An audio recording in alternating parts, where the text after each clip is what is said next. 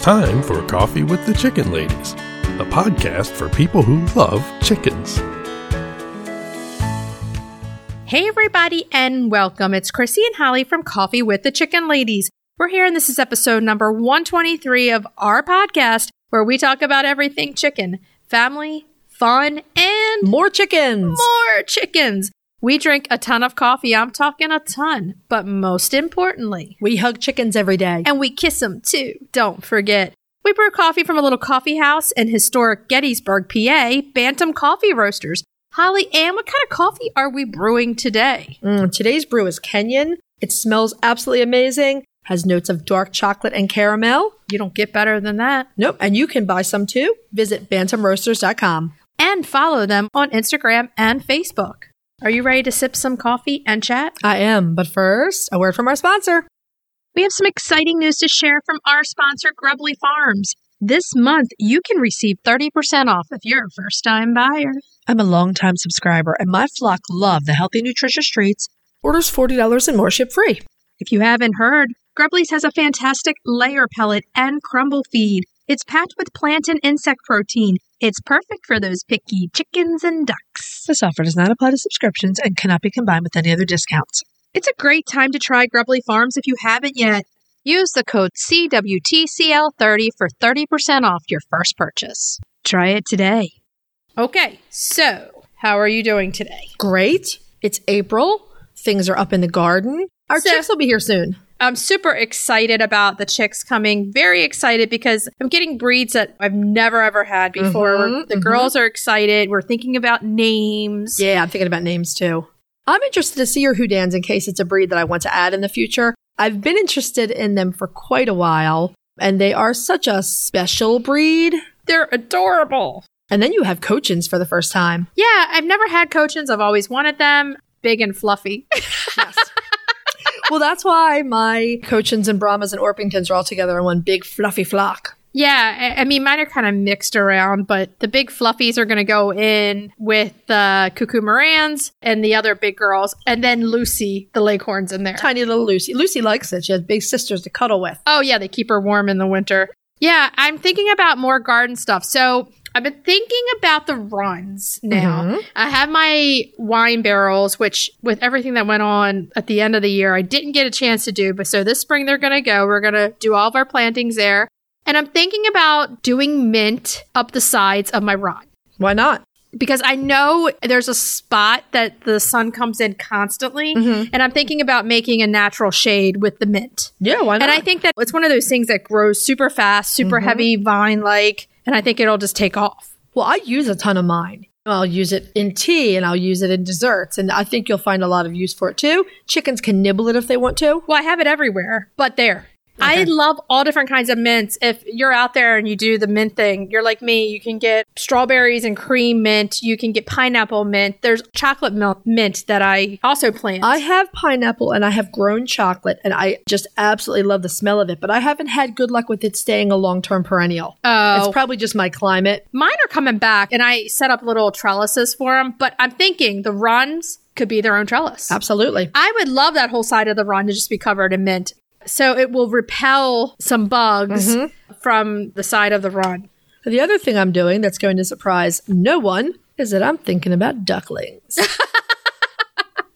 It doesn't surprise me. Not at all. well, we've both wanted ducks for years. I wanted ducks a long time ago, did the research, and Joe was like, no. And I was like, damn. Well, uh, here's what's going to happen. I will get some ducks, and when they're laying, I will bring duck eggs, and Joe will be charmed by the duck eggs. he will think they're the most delicious thing ever, and you will get ducks too. I don't know about that. I don't know about that. All right. Okay, so if you're listening to our show and you're loving it, head on over to Apple Podcast and leave us a written review. It does amazing things for the growth of our show. We have some new reviews this week. Thank you, thank you so much. We love them. And while you're there, hit that subscribe button. It does amazing things also for the growth of our show, and it's an easy thing to do to help us. If you're looking for other ways to help the podcast, you can tell a chicken loving friend or two about us. Share your favorite episodes on social media.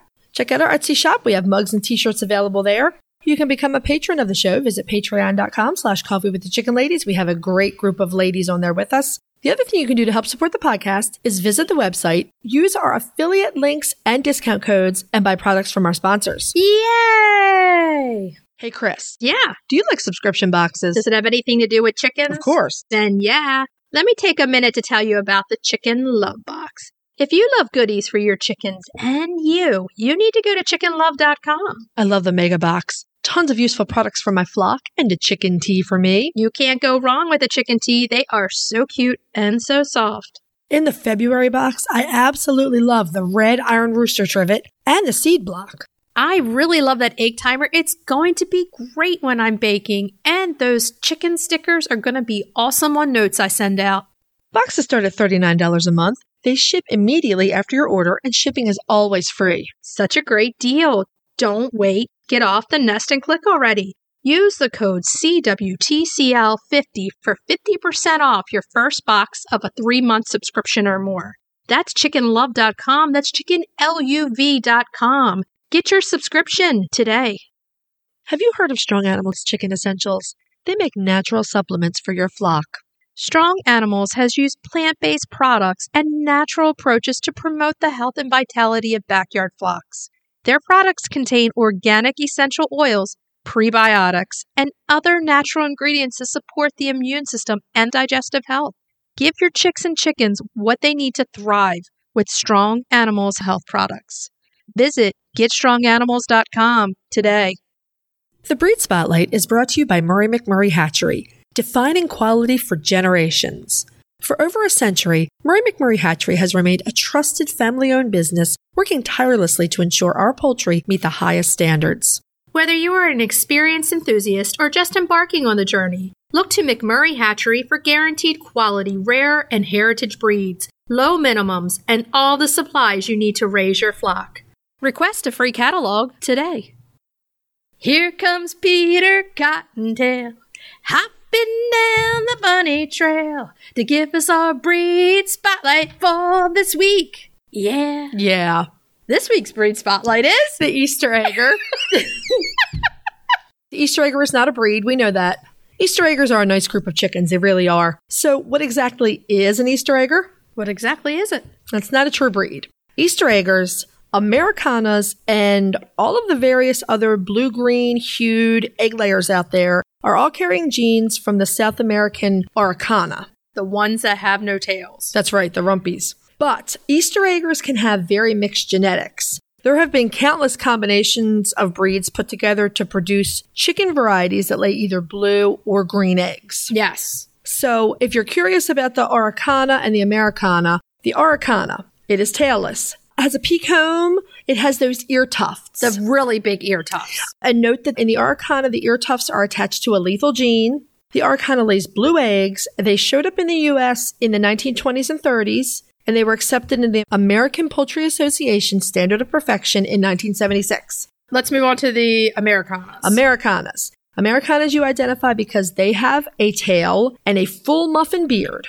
and they have that pea comb. They do have the pea comb. I think that's a dominant gene. I think so. I mean, they all have the Yeah, comb. they do. Americanas lay brown or pink eggs, sometimes blue or green eggs. I think they're really more well known to lay the blue and green also. That's what they're more well known for, but they can lay all three. Yeah, they can lay all three. I mean, I think a lot of people get them because they want the blue green. Yes. And of all the Americanas I've ever had, I would say maybe 30% of them laid the blue green, the rest lay brown. All of mine laid blue green. Lucky ducky. yeah. Now, the Easter egger. The Easter egger is a mix of various breeds, as we said, that have been crossed with either Araucana or Americana or a derivative of those breeds that carry the blue egg genes. It's a catch all phrase. It's where anybody who has come from this gene pool that's not one or the other, they're just a mm-hmm. mix, goes into this category called Easter eggers. Right. All of the various versions are not recognized as the APA, so they don't have any real breed standard and they can't be shown.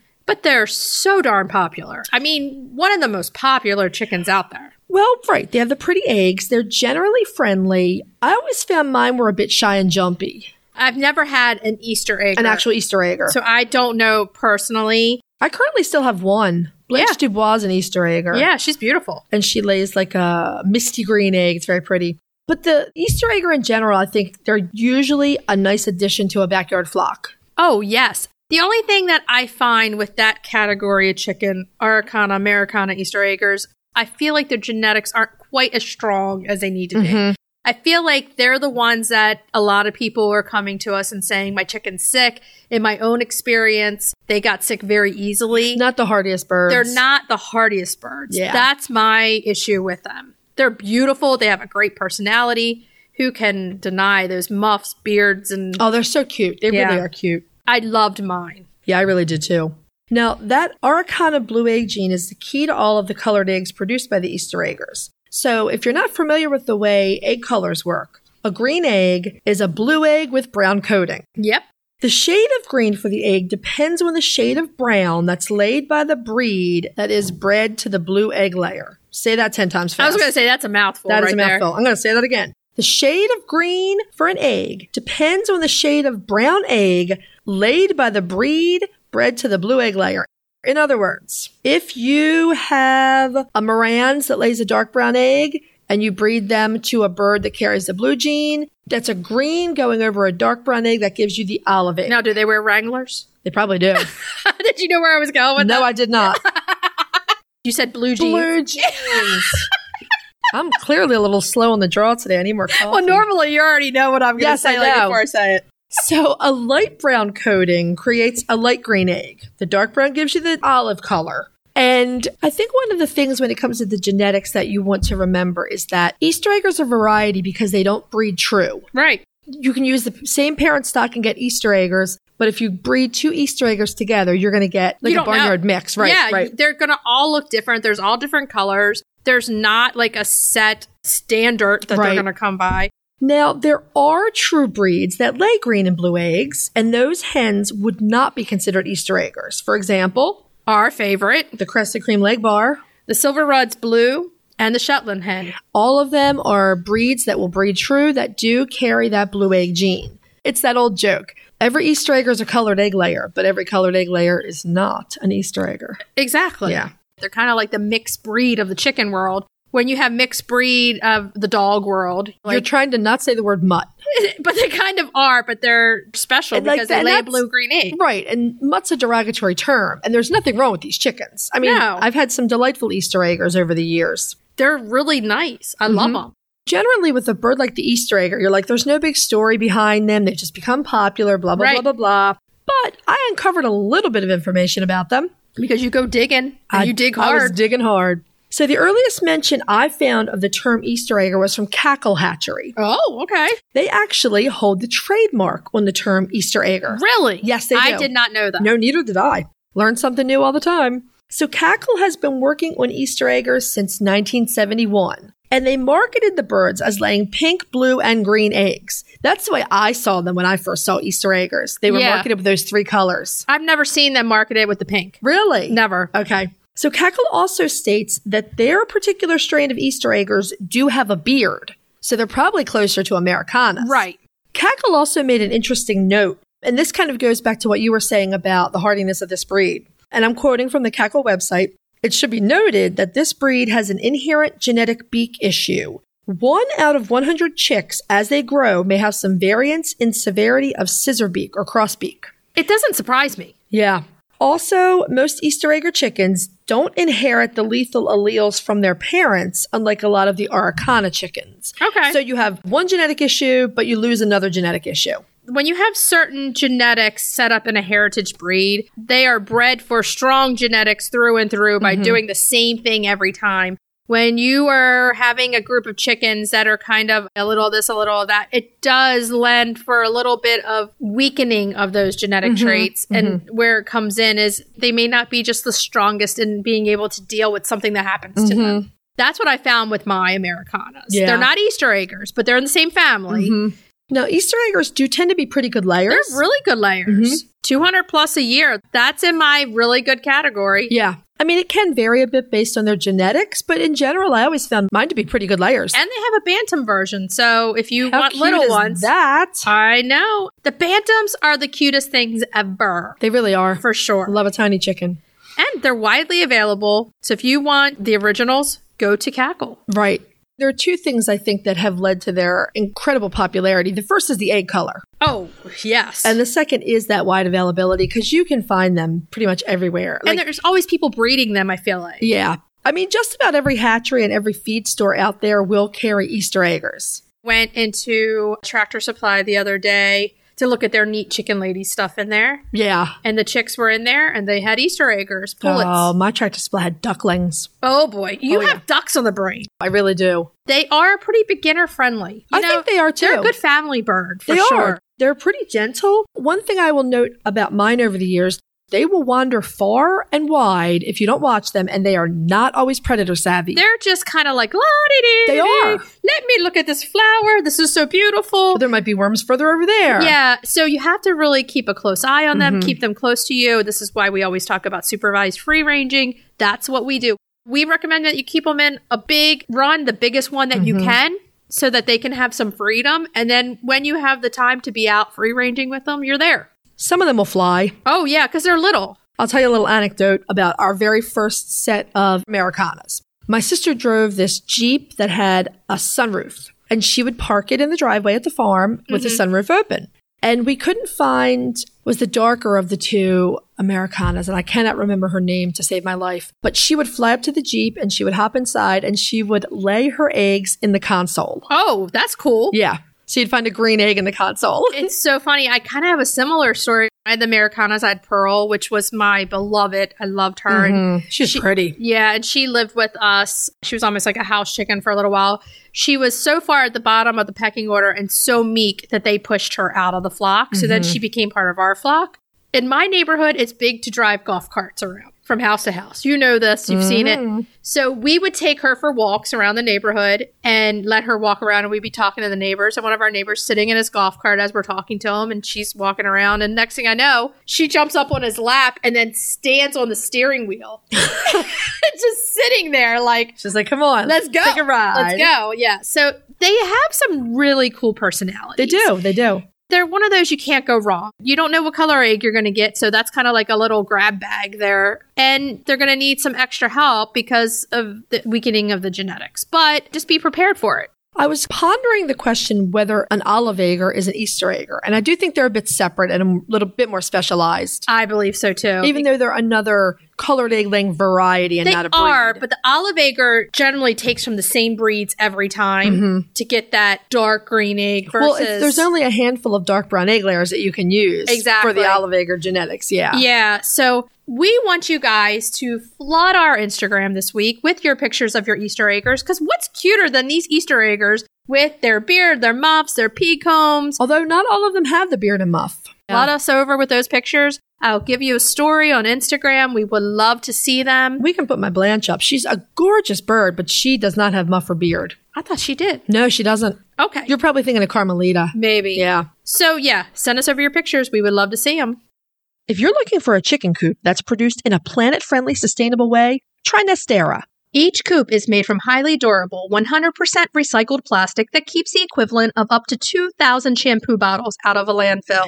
Their clean, modern design will fit into any garden or run area and comes with an industry beating 25 year warranty and a range of handy accessories. Simple to put together, so quick and easy to clean, and most importantly, red mite resistant. Your chickens will love it. Quick shipping from Amazon.com or Nestera.us. For a 5% discount, use the affiliate link in our show notes, on our website, and on Instagram. Link in bio. Check them out today. Roosty's proudly sponsors Coffee with the Chicken Ladies. We personally use Roosty's products with our chickens and we're huge fans. They have their awesome nesting pads, do it yourself feeder and waterer kits, and they've just released their best product ever a new chick feeder and waterer set. They have adjustable legs to keep food and water clean. They're super well made, and the feeder even has a removable lid so it can easily be filled from the top. So if you're raising chicks or keeping chickens, all their products are available for prime delivery on Amazon.com. Check out the Roosty store on Amazon or follow the link in our show notes. Okay, it's about that time for main topic. Yeah. Yeah, It's Easter week. that's right. And we wanted to keep things really light. And we met somebody that we were really impressed with, super excited to meet. This is Madeline, and she is the owner and head designer over at Lenora Dame Jewelry. This stuff is amazing to be wearing on Easter Sunday, let me tell you. She's a super fun chicken lady. She's a chicken lady and owner of a company and a head designer for jewelry. So Mhm. she's got it all going for her. So we're going to bring you this interview now. Enjoy. Welcome to the show. So nice to meet you. So nice to be here. Thank you so much for having me. Our pleasure. So, can you tell us who is Lenora Dame? Lenora Dame is my mom. She's a very incredibly creative and artistic person who had quite the vision early on. She originally was an art history major. She was a lover of all things old. Anything that had a story, anything that was off the regular path that you would go. I was the only one of my friends that would spend spring break going antiquing with my mom. That was something that I kind of grew up doing. We both did um, too. When I met my husband, he's like, "Do you have anything that is kind of new?" Um, Why would you? Vintage is best. yeah, exactly. But she originally was in the advertising world, kicking butt. But then she settled down with my dad and had my brother and I. And she was looking for something to do. And she started using this vintage button collection that she had to make earrings and necklaces and jewelry boxes. We were in Chestnut Hill, which is a suburb of Philadelphia. So she started making friends in the area. And one of her best friends at the time was a buyer of a tiny little store at the time called Anthropologie. That was actually the original store was in Wayne, Pennsylvania, which was in a converted, very industrial, you know, exactly what you would expect. And it had a working fountain in the middle of it, which I, you know, at three years old was trying to hurl myself into any chance I could get. And she was just looking for someone to sort of fill the gap of this new store that she was buying for. And back then it was still Glen Senk that was there, who you probably know from Man Shops Globe. And he's a real visionary in that world and sort of in a lot of ways retail king. Well, at that time he was just Uncle Glenn. And we had no idea what was on the horizon for us. But my mom started getting more and more orders. And to this day, we still not as much as we used to. It's a very different corporate environment over at Anthro now. I worked there for 10 years, starting as an intern. And then through my years of Drexel, I went there for fashion design and merchandising. So that was my co op. It's one of my Um, favorite stores. Like I yeah. have clothes from there, and instantly people know like Oh, yeah. the style is somewhat different. And Right. I'm you know I'm talking about my pants I wear all the time, and everybody's like, I love those pants, and I'm like, Anthropologie, like I it- love a good kooky pair of pants. exactly, uh-huh. like you know what you're gonna get, and that's why her jewelry fit right in with what they were doing. Yeah. My mom is still very close with a lot of high up people there. They too did not realize the length that this corporation would have gone. And I think that seeing my mom's jewelry definitely, well, our jewelry now, as I'm an owner and I'm the head designer now, it really evokes a feeling of Anthropologie, whether it's early Anthropologie or now. Um, hundred percent. I see it. Like I Yeah. said, when I'm in that store, it's just a perfect match. definitely. We've never been terribly trend driven. You know, we're just kind of the kookier the better, the more handmade the better. Anything that kind of makes you smile. I find huge inspiration in prints and textiles, which Hmm. above all, my mom is a collector. If you were to walk around our office, you would die at how much forgive me, but crap is in here. It's just like, good God. And that's why anytime we've even thought of moving to a new place, it's like, I'm not doing it, are you? kind of thing. But we have a whole side of a room that's dedicated to just our fabrics and prints. So a lot of times we'll start there or we'll start.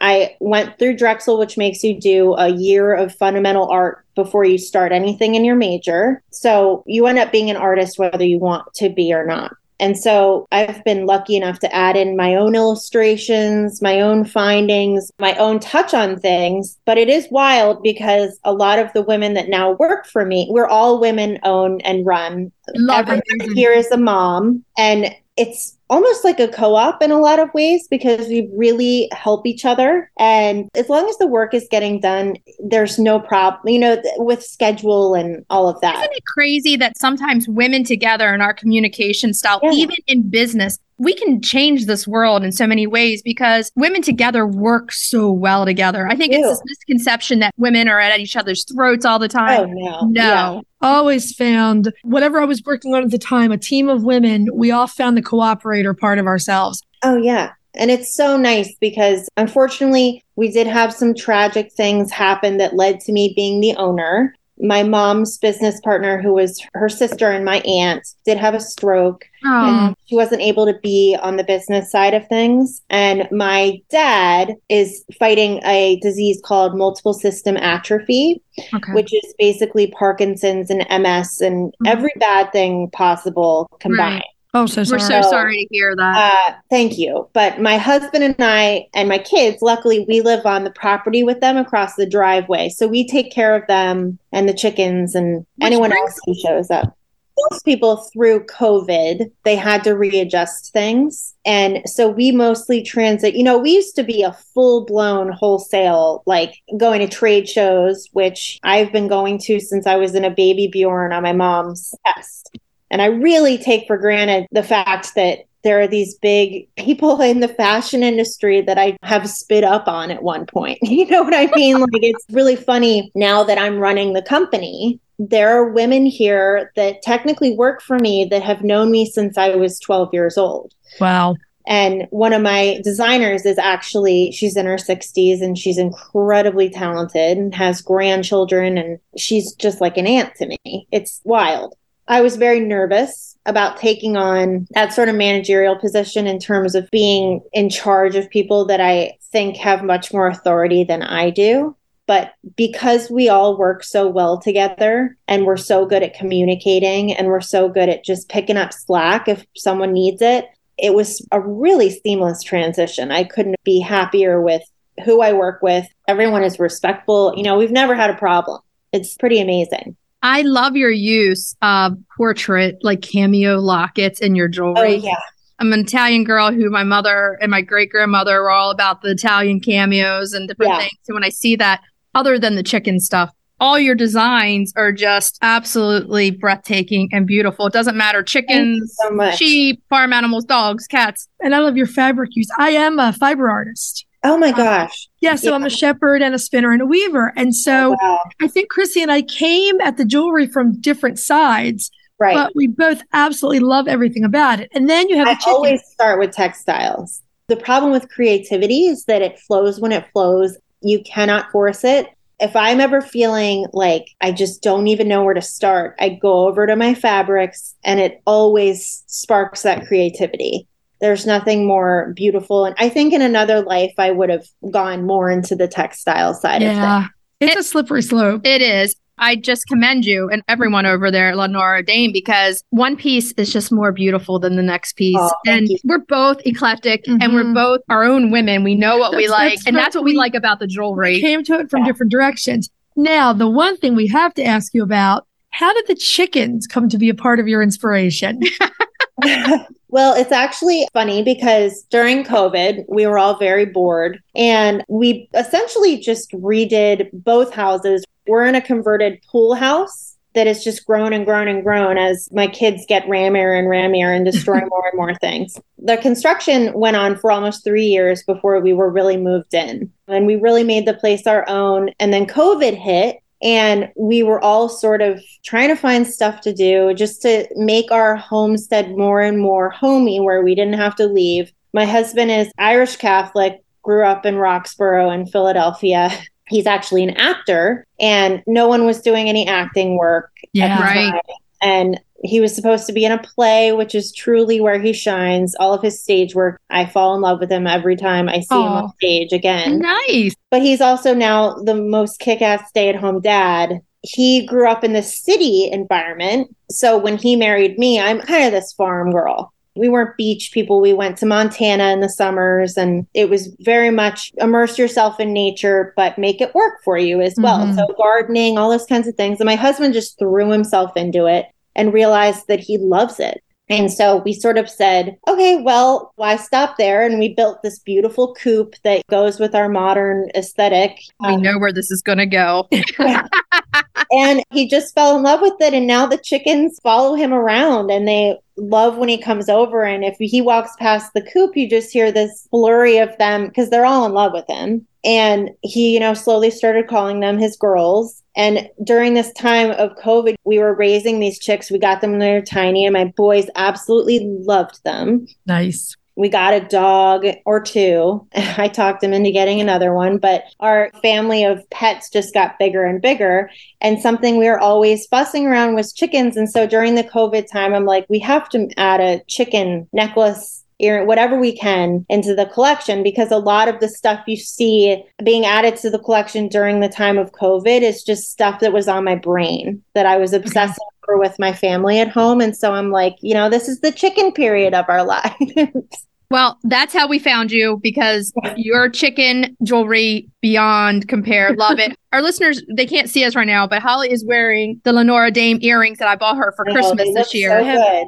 Beautiful leghorns on the end of them. I love Uh, them. I Yeah. also got her the purse charm. Oh, um, good. for Christmas too. And when you have chickens and chickens are a passion, you live and breathe what your passion is, right? So Right. you wear chicken shirts, you have chicken purses, Oh, yeah. you wear chicken jewelry. Your house is filled with chickens. Your house, Oh, our no. recording studio is full of chickens. Oh, yeah. So we were looking, we were like, oh my God, this is eclectic, it's vintage. The other thing that we haven't mentioned yet is you use recycled Yes. material, which it's green, you know, so we're saving Yes. the earth back, we're using it as Yeah. jewelry. And it's an all win situation here at Lenora Dame. And I have right now on my iPad the chicken bantam necklace just because Yes. while we're talking, I like to look at it. And oh my God, gorgeous. it's so fun. That's sort of what we go for is that it makes you smile. It's really fun. It's a small snippet of, you know, our kids go to a co op school, which makes Montessori look like a military school.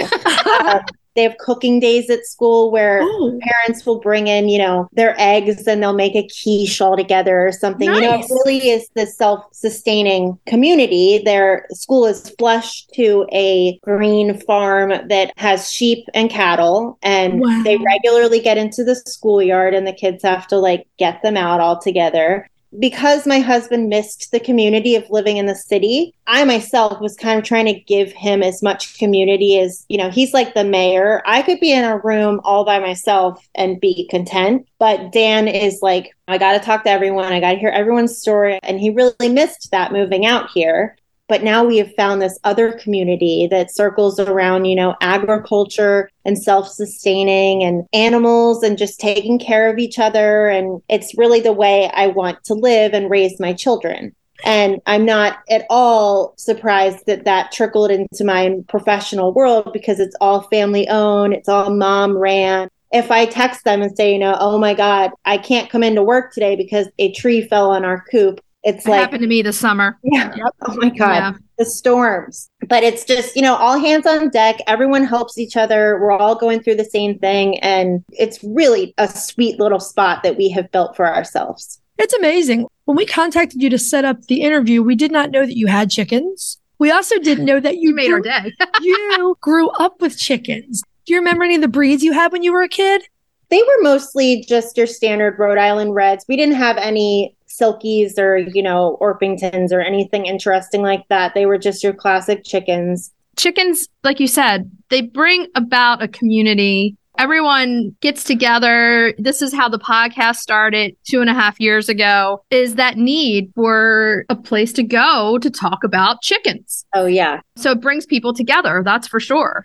My boys love it, whether it was building the coop or going out to check for eggs, which is like a treasure hunt, or Every day. and we're actually going to be adding a couple ducks to our flock as well. Um, oh, what kind of ducks? I forget what they were called. This was my husband's idea because my youngest Jack wants a duck more than anything in the world. Oh, And we did hear that they're good companions for chickens, and our coop is pretty big. But even getting ducks makes me nervous because Mhm. it's going to get so attached to it, and I worry. Jack is like, I really want to bring him in the tub with me. You know, he's already like planning his whole life with this duck. did your boys help you pick out the breeds you're getting this year? Yes. So, what did you pick? So we are getting silkies, of course. We did have two silkies a couple years ago, and unfortunately, they were, we think, killed by a fox. Oh no. Um, but they were hilarious, but also like little rage monsters. They were just like rushing at the kids nonstop. And we're definitely going to get a lavender Orpington. I have lavender. Oh, you do? Yeah. Okay. Mhm. And then we're going to get assorted Polish, Americana, olive egger, speckled Sussex, and Delaware. Wow. You're getting all our breeds, All of our basically. Oh my gosh, yes. that's awesome. So I'm pretty psyched that this year I'm getting three Houdans, which are in the Polish family, basically. Okay. Big poofy crests. Yeah, and I you know, love I, my loves with the Orpingtons. And we So- both have speckled Sussex and we both have heritage Delawares. Delawares. That's you know, a you gotta really, Yeah. really nice mix of birds right there. Yeah, we've said this before. Everyone kind of wants a silky because they're like the ultimate breed, but they're very tough for beginners because Yeah. they can have a lot of health problems. Mhm. They aren't really a normal chicken. They're more like on the wayside of pet chickens versus being outside and in a flock. So yeah. they can be a little bit more challenging. But it sounds like you're going to be great. We're and it's super excited, especially I've heard about lavender Orpingtons being really good ones. our first chickens many, many years ago were Orpingtons. So we started with Buff and then I went to Lavenders. And now Yeah. Holly and I both on our separate farms have the Jubilee Orpingtons. You know, They're spotted. they're, just, They're gorgeous. And our speckled Stunning. Sussex, you can't go wrong with any of the breeds that you Mhm. picked. nice. And now you know us, so you got us here. you know, Yeah, so if you need exactly. any help whatsoever, we're um, around. when we're around, and we're within an hour and a half probably drive of you. So I know. I Close. it's wild how close we're we gonna have to meet for coffee one day. That is a Yes, I would love that. That would be so much fun. So you told us that the upcoming collection is going to have some new chicken stuff. Can you tell us It more is. about it? So my husband takes care of all the big farm stuff in our house, you know. Mhm. And it's funny that you said once you have one, you just keep collecting them because I have a handbag fetish, and my husband's like, "Hun, these chickens, they're not handbags. You can't just, oh, I'm getting another one this weekend." You know, Why kind not? of exactly because I'm that way with dogs too. And now we have two dogs in a 500 square foot house, and one of them is a corgi golden retriever mix. Oh my. So he's very long but very short. I mean, delivery people that come to our house will literally say, "Oh my god, what is that thing?" His nickname is Stumpy, which I love it. yeah, we love him. Ah, I But he love is one of those dogs that you look at and you're like, something's not right. Like, why are his feet? But you know Oh what? These things in life tie mm. back to your creativity and making Right. these amazing pieces. And the joy. You have to have a sense of humor with everything that you do, and we Yeah. love that our jewelry, you know, is funny. I love wearing something that someone comes up to me Yeah. about and says, I love that. That's so unique. Where did you Mhm. get it? And it just shows your personality every piece. I mean, you even had one out for President's Day that had the glue cameo Yeah. and everything. Oh, that's pretty. it was really pretty. And Did you guys see the family vacation one? I found all these actually a very old Life magazine article that had these family vacations, like women with big rollers in their hair with a Oh, big man. and I put it under lenses and I'll send you a picture of it. It's very goofy. It's very like Wonder Years, you know, women smoking cigarettes on a cruise ship kind of thing. I'm the kind of person that I like to switch something that's that eccentric up. We went to a gala for a local ballet this weekend, and I'm looking through my pieces like, hmm, Mhm. what can I wear with, you know, an evening dress that's going to throw some attention to Right. it? Now, I asked my husband to get me a, the necklace for Christmas, but he did not come through on that. So I did not have the chicken necklace to wear, which I would have definitely send you guys some chicken swag. we would love it. It's what brings you joy. And that's what we talk about with the chicken lady life. It doesn't always have to be overalls on the farm. You can be out there with some really cool pieces of jewelry oh, yeah. on, some cool pants. It's all a state of mind and it makes you happy. It's not weird anymore. When I was doing a little bit of background research on the company, what kept coming up was some magazine entries. It might have been some of the first press conference the company got, and it was all centered on these dinosaur necklaces. Yes. And let me point out that the chicken is the closest living relative of the T Rex. So we're back to chickens already. We're back but, to chickens. but, but it was this dinosaur necklace that people love so much that really put Lenora Dame in the public eye. Yes, that was an anthro for a long time because the statement necklace was such a thing that people really loved in like 2009, 2010. I mean, the other day I was rewatching Gossip Girl and I was like, oh my God, that's definitely an old Lenora Dame necklace. And it's funny because it's always unexpected and it's always this like goofy kind of thing that you wouldn't expect to be on, you know, Serena van der Woodsen, but there it is. Like you said, 2010, 2009, in that era, the statement necklace came back in hard. And Oh, it was yeah. like it's back in again. though. now I, think feel they're- like it's the, the yeah. circle is back around to the statement necklace. And here's the thing I want to do with the statement necklace make it never go out, just make it a staple because Yeah. you can get a dress or something that looks fantastic on you and not worry about a print, a black dress, a solid dress, and you can put a statement necklace, bracelet, earrings with it and make the whole thing without taking away from your clothing, looking on you the best way that it can. What is that like to see Lenora Dame designs, you know, at Fashion Week or on TV or something like that? What does that feel like? It's funny because I saw it as a young fashion student who was very trend driven. You know, I had the stupid bangs, I had the quirky glasses, you name it. And I was spending a lot of time in New York then. I was living in the city then, and I hated my mom's jewelry. This is so not on trend. This is like old lady necklace. You know, I was just like not into it. And I would go to the trade shows because you would get to walk around and See what was in. yeah, and I loved getting dressed up for the trade shows.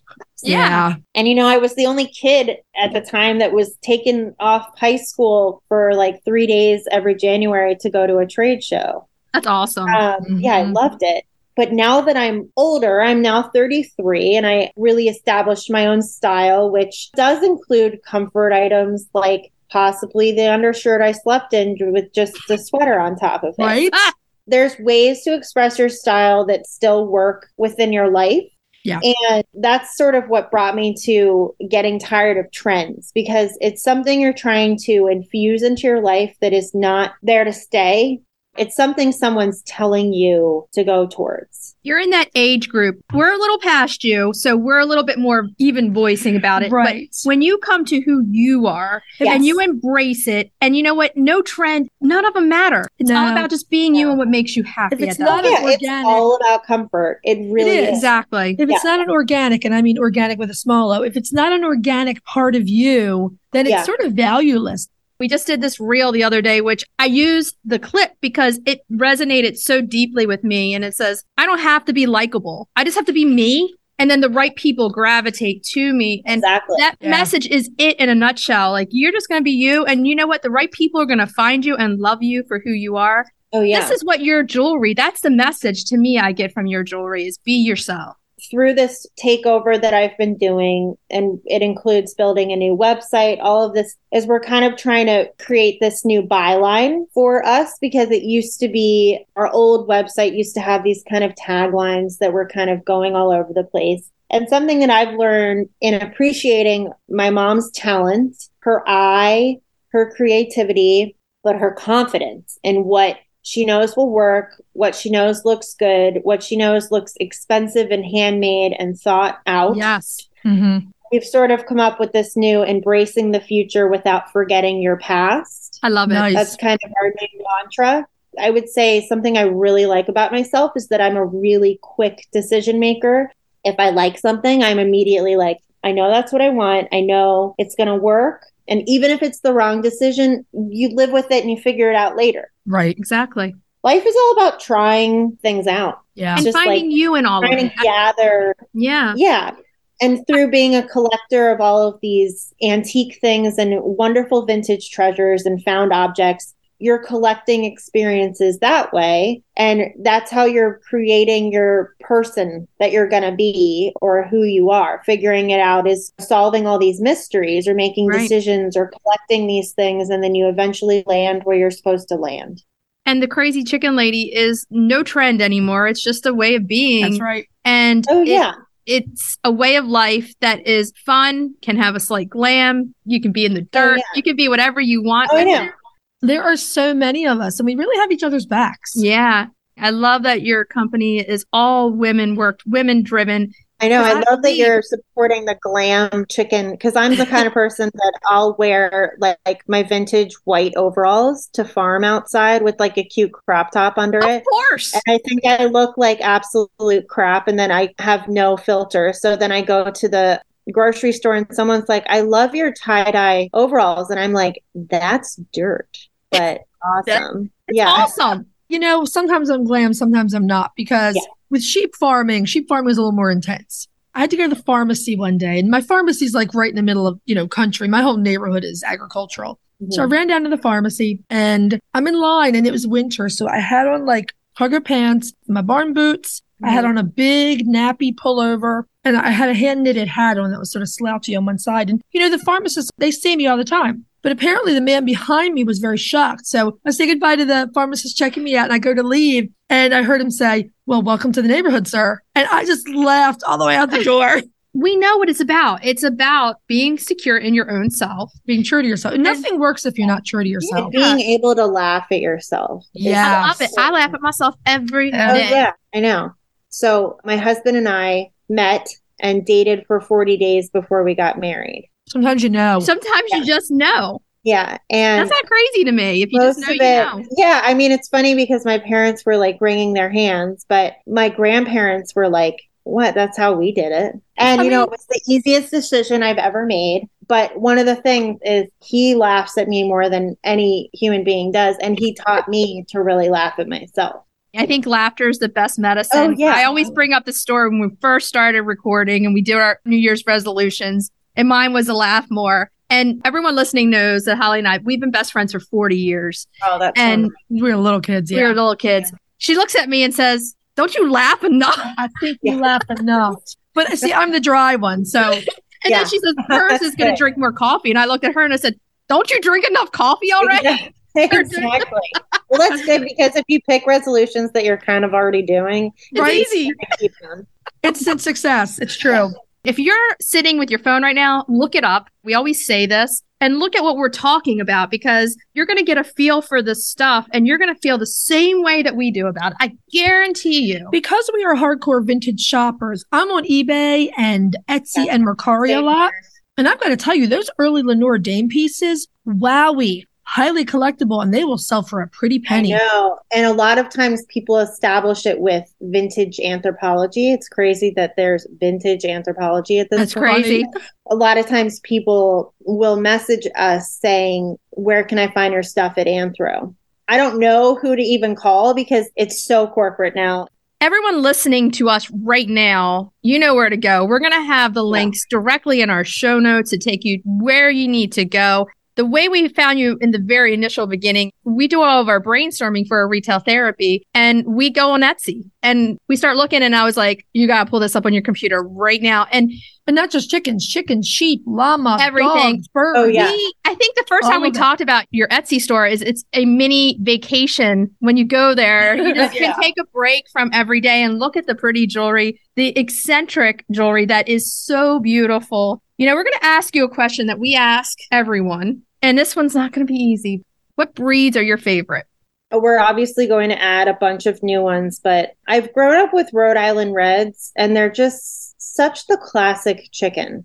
Such a boring answer, but No, it's not. really No. count on that. And they're nice. They're easy to You deal with. I mean, Rhode Island Reds are like the straight leg black t shirt of the Yes. chicken world. They really are. I mean, they are just a consummate classic American chicken. I have one Rhode They're Island Red, and her name's Spicy, and she is amazing. She always wants to be in the camera, in my face, in my lap, loving on me. You well, know, oh, we it's have a subtle. really funny one. I'll be sitting out on our patio, usually on my computer doing something, and I'll look over and I'm like, I can't tell if that chicken is in the coop or out. There's one Rhode Island red that just escapes every oh, chance. she man. And then she gets caught. I'll be like, oh no, get. And she goes right back in. Oh yeah, my spicy. I'm always laughing at her. She's in so Yeah. many of our videos on social media because she wants to be. She's very nosy. She wants to be. Yeah. And we had the funniest story. I went away and Holly had to come check. Cornelia had Uh, one of the girls had just started laying and she was having a little bit of a prolapse prolapse. issue. Yeah, So I drove over here to check. while I was out of town. And, you know, Cornelia was right in front of me in the run. So I come in and I kind of squat down and look. And I realized that the Rhode Island Red is right there with me, head tilted the same way, looking. They're so funny. What are we She's like, checking "Hey, out? What you looking at? Said, chicken Well, butt.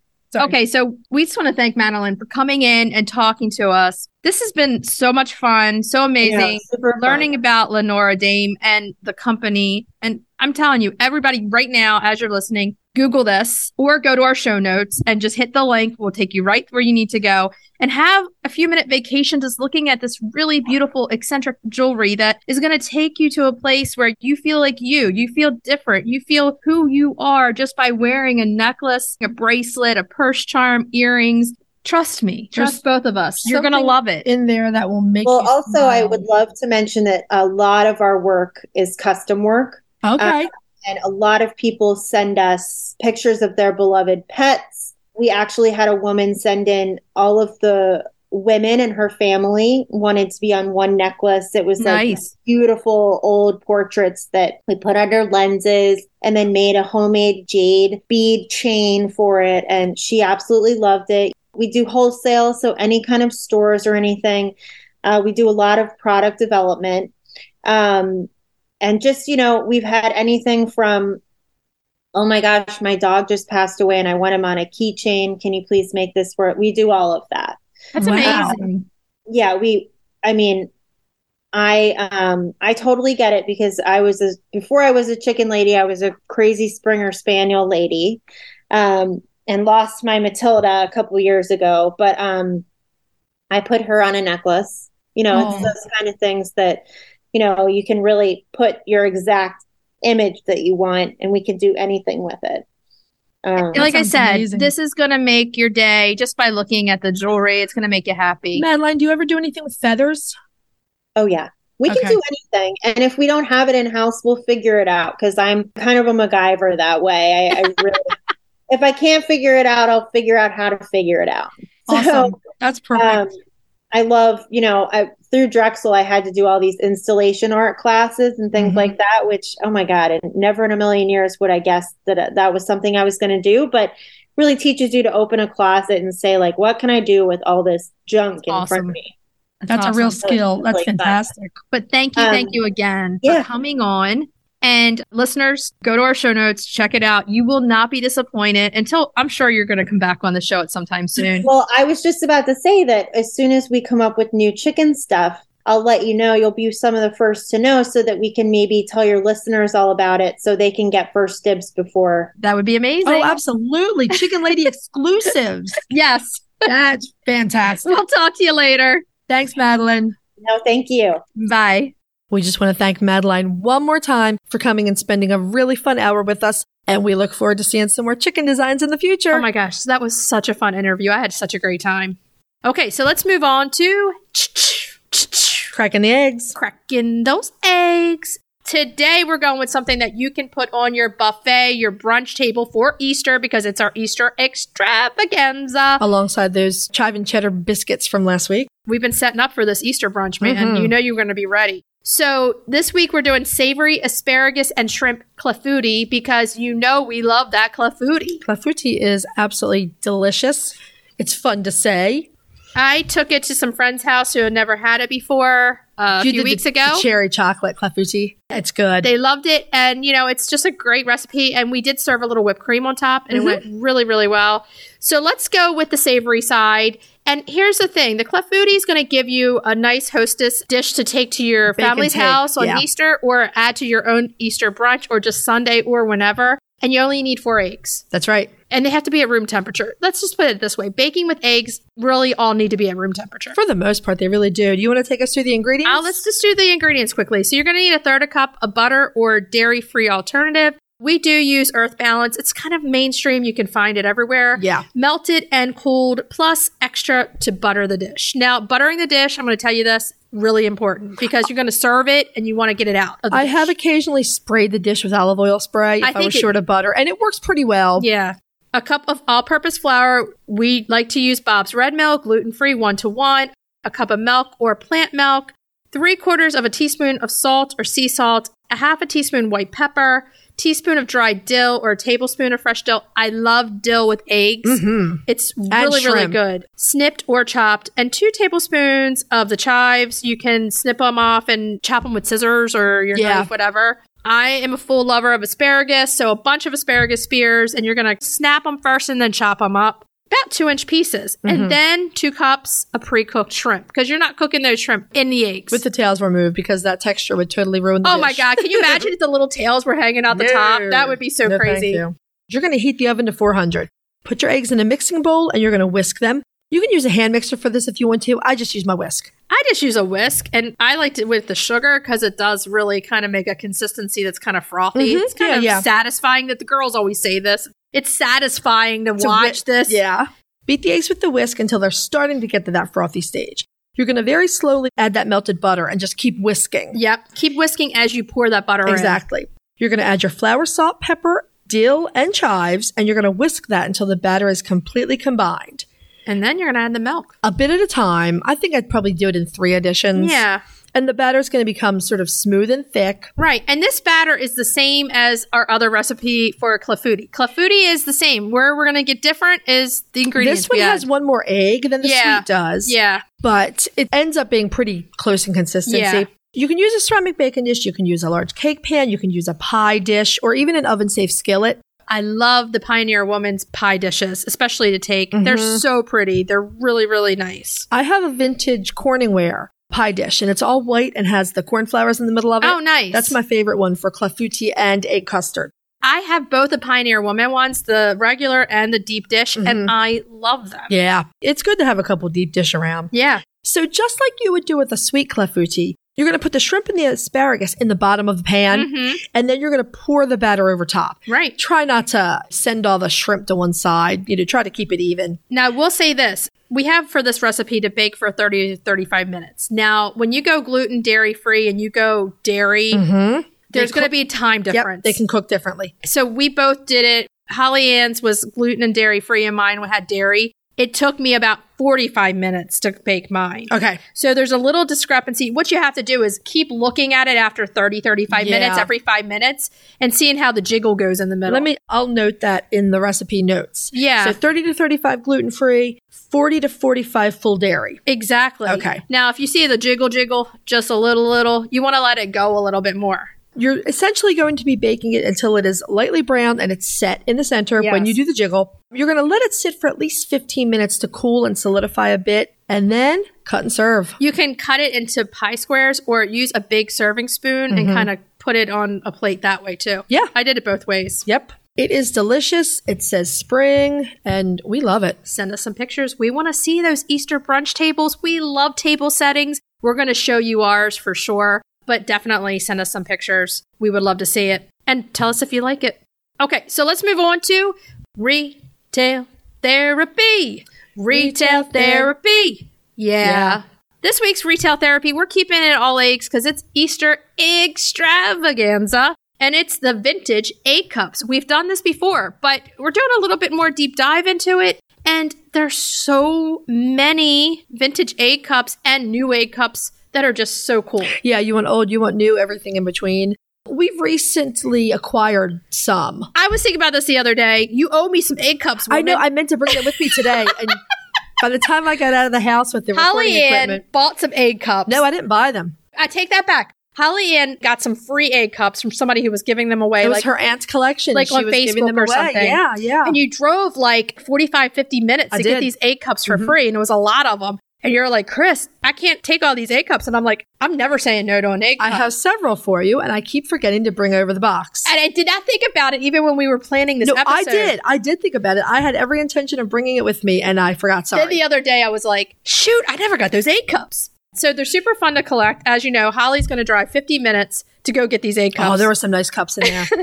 they're beautiful, they're functional, and they don't take up tons of space. you can put them in a nice collection and show them off in a nice mm-hmm. way, in a nice hutch, Yeah. on a shelf, and they're really easy to put out. You can find them at a variety of price points. They look great on tablescapes. Oh, yeah. And believe it or not, there's even a name for the hobby. What is it? Collecting egg cups is called Pocillovy, and collectors are Pocillovists. Really? Sounds like something contagious. But the interesting thing is there are plenty of websites and even some books on the subject. Like collecting egg cups is a thing. I can see that. I mean, first of all, it's a utensil to eat the egg. They're practical and beautiful. Right. So egg cups have been in use for at least a couple thousand years. Some of the earliest known egg cups date to 79 AD, Oh, that's far back. and they were found in the ruins of Pompeii. There were chickens, there were eggs. Right. And you needed something to eat your soft boiled egg in. I wonder what kind of chickens they had in Pompeii. That's what we need to find out. Leghorns. Leghorns. They're not as popular here in the US, but abroad, they're Um, popular. Canada, Australia, and really the rest of the world, including Europe. Everywhere but here. Pretty like much. people, you say egg cups are like, huh? But egg cups are beginning to get a little bit more popular here. I would say so. You can definitely find them. Vintage egg cups that were used more in the past when soft boiled eggs were popular. Did mm-hmm. your mom make soft boiled eggs? She did not. Mine did. Yeah, Yeah. so we never had egg cups because we had the hard boiled eggs all the time. Well, we didn't have egg cups either. My mom would soft boil the egg and then she would just pour them in a shallow bowl or Yeah. a plate with a little bit of a rim to it. So you can find egg cups from tons of different makers. You can find them in all different styles and all different materials. Right. You got ceramic, wood, pewter, glass, And the finest porcelain. and actually I've seen them in solid silver too. I've seen them every which way. Yeah. The egg cups range from completely plain to elaborate figural cups. So some are shaped like chickens and roosters. There are intricately painted china cups. This is one of those things we say take that five minute vacation and look mm-hmm. at them. Look at ones from all around the world. Look on Etsy, on eBay. It's not a bad thing to do if you want to start collecting because then you know what to look for. There are some that you wouldn't think are egg cups at first glance. Like some egg cups come attached to a saucer. Right. They have a spot to hold your egg spoon. They have a spot to put the top of the shell. Some of them look like saucers, but have just a little indentation in the middle for the egg to sit in. I like them because they're small and you can change them out and pack them up easily. Yeah, And yeah. they're easy to display. Plus, they're useful. Right. If you like soft boiled eggs, they're a must. There are three basic types of egg cups the single, the double, which is also called the American, and custard cups. They're even bigger. Yes, they are. The single is exactly what it says. It's a small cup with an opening wide enough to hold an egg safely in place. Mm-hmm. It may be footed, it may be figural. I think the ones I have for you have chicks painted on them. Yeah, I think I would. But you have a figural cup. I do. When you were showing me the pictures, I was like, oh, yeah, I like mm-hmm. those. The double, also known as the American style egg cup, has a larger cup on the top and then a smaller cup on the bottom. And often they will be served small side up with the egg on top. Right. You would flip the cup over, crack the eggshell, and pour the soft boiled egg into the larger cup. Exactly. And that way you could dip toast in it. Yes. The third style is the custard cup. It was used essentially the same way, but like you said, It's bigger. a bigger cup. The singles sometimes are just like a tiny tumbler shaped cup. Mm-hmm. I have a couple that are really tiny. For me, I just use them to take a really pretty egg that's laid and display it. I do that too. Put raw eggs on them. Yeah. Don't always use them to serve. No. Use them as decor too. That would be really cool for the brunch table. You dye your Easter eggs, and then each Easter egg cup, you put a different one around for everybody. That would be really cool for a brunch table. You can find them in antique shops, in thrift stores, in flea markets, yard sales. And then, of course, you can do Etsy Yeah. or Mercari or Facebook eBay, Marketplace. Facebook Marketplace. All of those places. So, some of the makers you can look for. Let's go through it. One of my all time favorites, Fire King. Love me some Fire King. They make a jadeite double egg cup, which is really cool. That one probably sells for a lot too. Jadeite is hot and it's Fire King. Expensive. Yeah. Lefton, my favorite, made a lot of the figural cups for the Japanese export market. Mm-hmm. So you're talking like the little chicks, Yeah. roosters, all that stuff. And many of the major porcelain companies produce cups. So even like the company that your mom's China was from the 1950s, they might have had egg cups. They went, went with, with the the set. sets. Exactly. I have a very old, very tiny pair of single cups in the blue willow pattern. Yeah, you like that blue willow pattern. That's what my china is. Yeah. Blue willow, yeah. There are tons of European made cups and some of them are beautifully painted. I have one that I gave my sister and it wasn't that lot that I got, but she loved it. It was a small German cup and it was painted with a deer on the side. nice. Yeah, we can get it back for photos. Westmoreland Glass. So there are some American producers. Probably Yeah. most of them are pre 1960. Westmoreland Glass did a set that is hobnail milk glass. Okay. The milk glass was also huge in mid century. I mean, we're going back in time. I love it. Back to when chicken keeping was what we all did. We're going back and getting all these vintage items and reliving it now. But It's pretty cool. Doing it with better equipment and veterinarians and things to make it easier. And more fun. Yeah. Do you have vintage A cups? Send us some pictures. We would love to see Yeah. them. Show off your collections. We want to see them. Yeah, put them on your brunch table. We want to see those pictures. We just hope everybody has a fantastic Easter.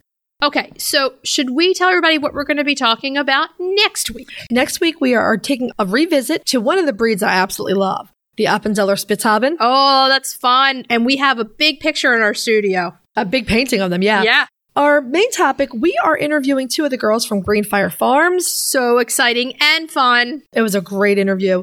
Our recipe we're giving you something that uses a lot of eggs. Get ready for a Lady Baltimore cake. And it's going to be Sophia's graduation party cake, too. Mm-hmm. Retail therapy, we're talking about some really cute, really fun metal chicken garden ornaments. Because you want to decorate your yard and your garden and your run with some cool chicken stuff. And you covered all the bases. I did. Okay, so what should we tell everybody to do until next week? Hug your chickens. Every day and kiss them too. We'll talk to you later. Bye bye. Bye. If you'd like to see more of us, please follow us on Instagram at Coffee with the Chicken Ladies. If you'd like to help us grow the podcast, please leave us a written review on Apple Podcasts. If you'd like to become a patron of the show, please visit our Patreon page, patreon.com slash coffee with the chicken ladies. Thanks for listening.